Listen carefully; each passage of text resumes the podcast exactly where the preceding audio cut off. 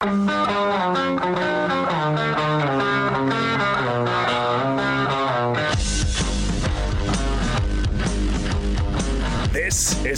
Big Show with Gordon Monson and Jake Scott, presented by Big O Tires. Stop by your locally owned Big O Tires for no credit needed financing and the best prices on winter tires. Big O Tires, the team you trust. This is 97.5, 1280 The Zone and The Zone Sports Network. Big show, Gordon Monson, Jake Scott, 97.5 and 1280 The Zone. Big thanks to our title sponsor, Big O Tires. Winter's tires starting at only $49.95. Only at Big O Tires with no credit needed financing available. Big O Tires, the team you trust. Live from the Dish Professionals. Give them a call, 801 424 Dish. Get signed up, get entered to win that $1,000. We're drawing it at the end of the show. But you got to sign up for Dish from the Dish Pros, 801 424 Dish. Let's get out to the zone phone. Joining us now, of course, the television voice of the Utah Jazz, our good friend Craig Bolerjack, what's going on, Boler? Hey, Jake, Gordon. Hey, Boler. Boler, uh, are, are, you? I probably asked you this before, but are, are you somebody who geeks out with the NBA offseason? Do you like this uh, the stuff, the moves, the behind the scenes, the numbers? Do you like all that? Oh, absolutely. Oh yeah, yeah. I uh, I surf it all day. Uh, what else I've got to do? No, but no, I, I have. It's intriguing to see players. Um, let's take Hayward for example, uh, who's getting more time to make uh, his decision whether or not to opt in or out of a $32 million deal. Okay. I'm trying to figure that one out. Uh, trade possibly or trying to dismiss a trade. I don't know. Uh, Harden, Brooklyn, take your pick. A lot of big names searching uh, for a way to win a ring. So, with these changes that are being made, Boler, are the Jazz going to join the club? Well, you know, I think as we have talked, um, and this is the MO of the Utah Jazz, it may change under Ryan Smith when the papers are signed, but from the days that I can remember, from Scott Layden to Kevin O'Connor to Dennis Lindsey and Justin Zanik, the way they do business until they want the information posted, it's to the chest. I mean, they kept the the Miller uh, Ryan Smith a sale to the vest, to the chest, and nothing leaked. Um, you know, and all all of those guys I just mentioned have one thing in common, and they've always protected not only the Millers and the organization, but the players. And what I mean by that is the last thing you want is to put a false uh, trade out there on social media, and then it doesn't happen, and you have to reel that player back in and make him aware that he's part of this team. So I'm never in the, and since I've covered the Jazz, and it's been a few years, they've never been super uber aggressive when it comes to throwing information out this time of year. And here we are in November instead of uh, uh, June and July. So it's not going to change. Um, yeah, they're they're after Jordan Clarkson. I'm sure. Uh, will he take the bait, take the money? I don't know. He's got a really good thing uh, with that second unit, and he can be used in you know multiple lineups in Quin Snyder's system. So you know it's hard to say. I know that people want change, and I understand that because the rest of the league, it's almost like the dam broke and the information is flowing uh, with Shams and and uh, Wojnarowski, but nothing with the Jazz. So I get it, but I still think behind the scenes, uh, the Jazz are still trying to work it out the best they can. I got to throw this out. I'm not sure what the legalities are too in this time of transition. I don't know who can really make the call financially if the Millers do or if Ryan Smith can uh, because the trade, excuse me, the trade or the sale, you know, hasn't been completed through the Board of Governors vote.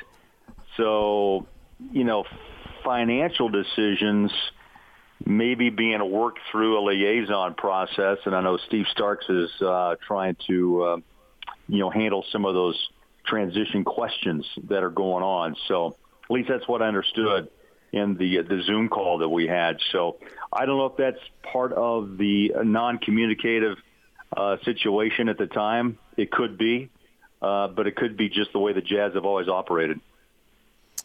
Boler, do you think uh, Chris Paul makes the Suns a playoff team? you know, everywhere he goes, I mean, I think he's one of the most competitive six footers in the league. And age is starting to creep up. And look, it's hard for me to go back and think that of the 05 draft, which was my first year uh, with the Utah Jazz, and Jerry Sloan wanted a bigger guard, and so he took Deron Williams, and Chris Paul slipped and went to New Orleans uh, on the next pick. So it's hard to believe that D. Will's out of the league now for what three going on four years, and Chris Paul keeps pedaling the bike, and he's off injured. Um, I don't know what the the, shorter off season will do to him and making another change, but he's going to team up if it all comes down um, as as predicted to play with Devin Booker. You know, Jake, you, you bring up good questions about players that are they you know ownership thinks are going to match and mesh well. Booker needs the ball. Chris Paul wants the ball. It didn't work right in Houston, and it didn't really work in New Orleans, and it didn't. Eh, it worked a bit in OKC, but he didn't have some of the higher level talent that is developing in a Devin Booker in Phoenix. So I'm not. I'm not sure how that how that gets along. If Harden wants out of Houston and Westbrook, and he couldn't get along with Chris Paul and Dwight Howard. You know, I don't know. These guys are always searching, and a lot of times it never happens.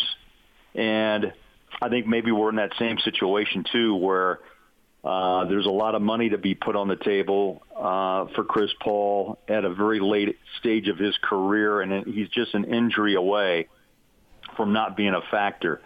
So always roll of the dice, right? Um, but I've always it's always intriguing to me right now. A lot of big names, uh, including Hayward, um, who you know are trying to make these decisions of whether or not to play for you know 27 million. Anthony Davis 34 million. You know Hayward if they want to opt out and try for better. How about Rodney Hood?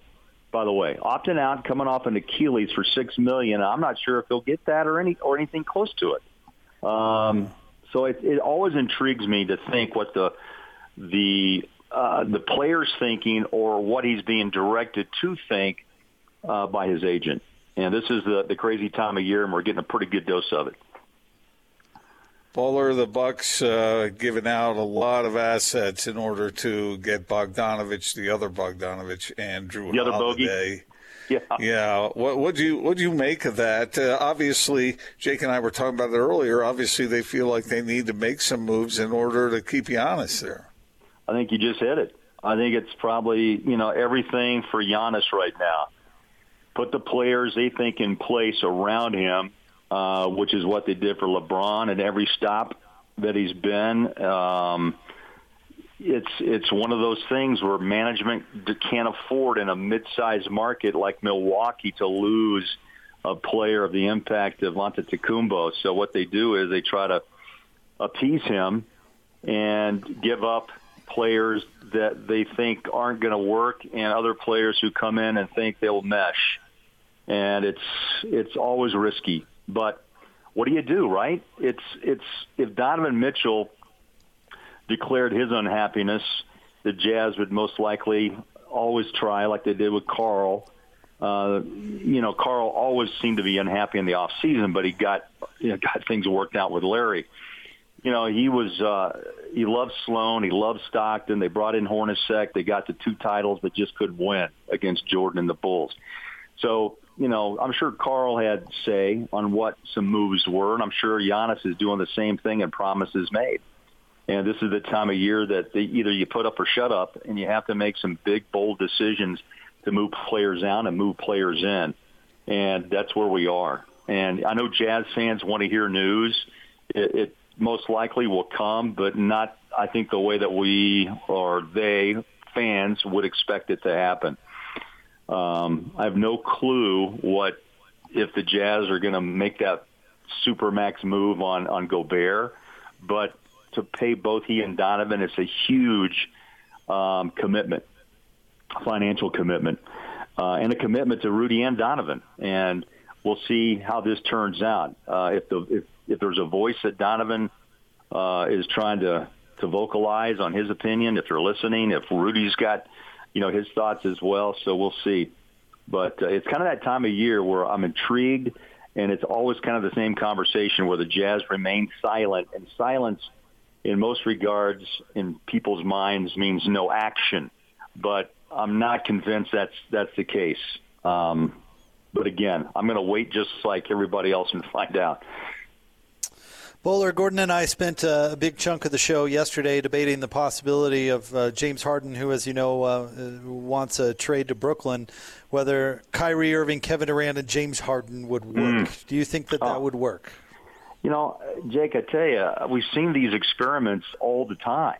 And uh, look, Kyrie, ball dominant. Kevin Durant wants to reprove that he's the best in the league or the top three coming off the Achilles. And you got James Harden, who has to have the ball in his hands. Uh, at least puts up what I, I don't have the average in front of me, but the guy was a launching pad. I mean, 19, 20 some odd shots a game. Uh, I mean, on paper, it sounds dynamic and impossible to beat. But, you know, 10 games in with a new head coach uh, and Steve Nash, I'm not sure how it works. I mean, to me, it sounds like it could be a disaster. On paper, it sounds intriguing, but you know, Jake, how all those players think, right? Kyrie's had his issues in Boston. Kevin Durant jumped around and stunning stunned us all by leaving OKC to chase the ring. And now, you know, was paid 40 million this year to rehab uh, a busted Achilles, and I just don't know how he's going to react back on the floor. So that's going to be one big story, no question, uh, in Brooklyn. But my gut tells me trouble. That's just me. I'm not sure if Nash, despite his MVPs and the success he had being a rookie head coach, how he's going to try to reel those three in to listen to him and um, put together an offense that's going to appease all three because they're all three is going to want shots. And there's only so many on the floor. So Boler, the Jazz picking at number 23, if they stay, you know, stay there, what kind of player do you think they're looking for? Uh, we're all guessing right now, and it'll depend on who's available and if there are any surprise picks in front of them. But what, describe the draft pick that you think will be available for the Jazz at that spot. Well, I think this is a draft pick that everybody would want kind of the same player. You know, six, six and a half, with an incredible wingspan to close down passing lanes and then have the ability to to be physical, athletic at the rim, but then step out, spread the floor for Donovan, and be a consistent three-point shooter. I mean, that's almost like could you put that in a mold and uh, produce it, right? I mean, there's far and few between. There's some guys that are intriguing out there, and and you know, a couple of Arizona kids, um, you know, the Washington player. Um, and, you know, you could go overseas. It's an investment, too. Jake, I don't have the number in front of me, but I think is a 23rd pick about a one million, two or four, something in that range, if I'm not mistaken. Yeah, mm-hmm, I believe you're so, right. Mm-hmm. So, you know, again, it's it's another commitment uh, of a young player at 23 that maybe you don't know as much about because you didn't get to really see them play. Uh, they've worked out some, but still, you know, via Zoom or, you know, did you get to know their personality? I mean, you have to use a lot of context to really break down the personality of a player that you're going to draft and, and commit, you know, four years to or develop. I'm not sure, honestly, guys, and I'd like to get your thought. I mean, at 23, I don't see a player being an immediate impact. And if the Jazz want to make that next step, which is the fine line of good to great, you know, that another another developmental player just doesn't kind of fit the bill. But again, you may hit, and that's always the the the, the roll of the dice of draft night. Karl and John, mid-teens, and look what happened, Hall of Famers. So it happens. 23 is a little different. Um, so again, the word's intriguing to see what they're going to do. Trade up, trade out, uh, trade trade down. I mean, it's hard. It's hard to say, but um, again, we're going to find out tomorrow night, and I'm excited to see how it turns out.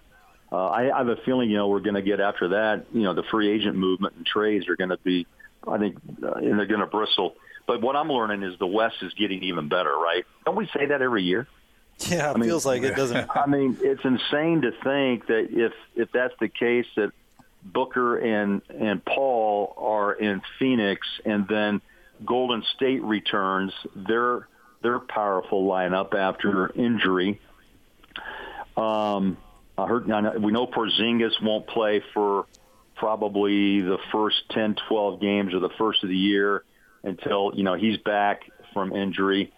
So it's really, I, I tell you, it's it's it's a buzz saw in the West, and it's you have to stay on top of it, obviously. But the the big question is, are the pockets deeper with Ryan Smith and his family than the Millers, and are they willing to go that that like I said that one tough step forward to, to truly be in the top two in the West with a legitimate chance uh, to win a Western Conference uh, championship. Man, that's a fine line, and you have to be lucky, by the way, with injury uh, throughout. You know, the course of this season will be 72 games, but you know, it's just hard to say what uh, what will happen with Denver and Dallas and Portland, and uh, you see uh, Phoenix trying to make a run, and um, you know, Sacramento's a young team, Buddy Hield and company. I mean, the Jazz, it's going to be a battle. I mean, those top eight spots are tough to get. They really are. Boler, we've got the big draft show uh, tomorrow night. We'll go, uh, you know, all the way through second round, and we'll get to Dennis and Zan- uh, Justin Zanik's comments as well. But uh, keep your phone on, will you? We'll, uh, we'll check in with you and get your thoughts. Oh man, I love it. Uh, I'll be I'll be watching, listening, all the above, and um, I don't know you know what direction the Jazz go. Um, it's good to know Bogey's healthy and back uh, and back in that lineup. Uh, I'm anxious to see uh, what they do at the bench and what players stay or go or packaged, or if we just make another run at it with Rudy and company. So uh, we're going to find out together, guys. So yeah, give me a holler if you need it. I know you got a lot of experts out there. we'll check in with you tomorrow, Boler. We'll take you up on that, buddy. All right, pal. Be good. All Thank right. you. That's our friend Craig Bolerjack, uh, television voice of the Utah Jazz here on the Big Show, 97.5 and 1280 The Zone.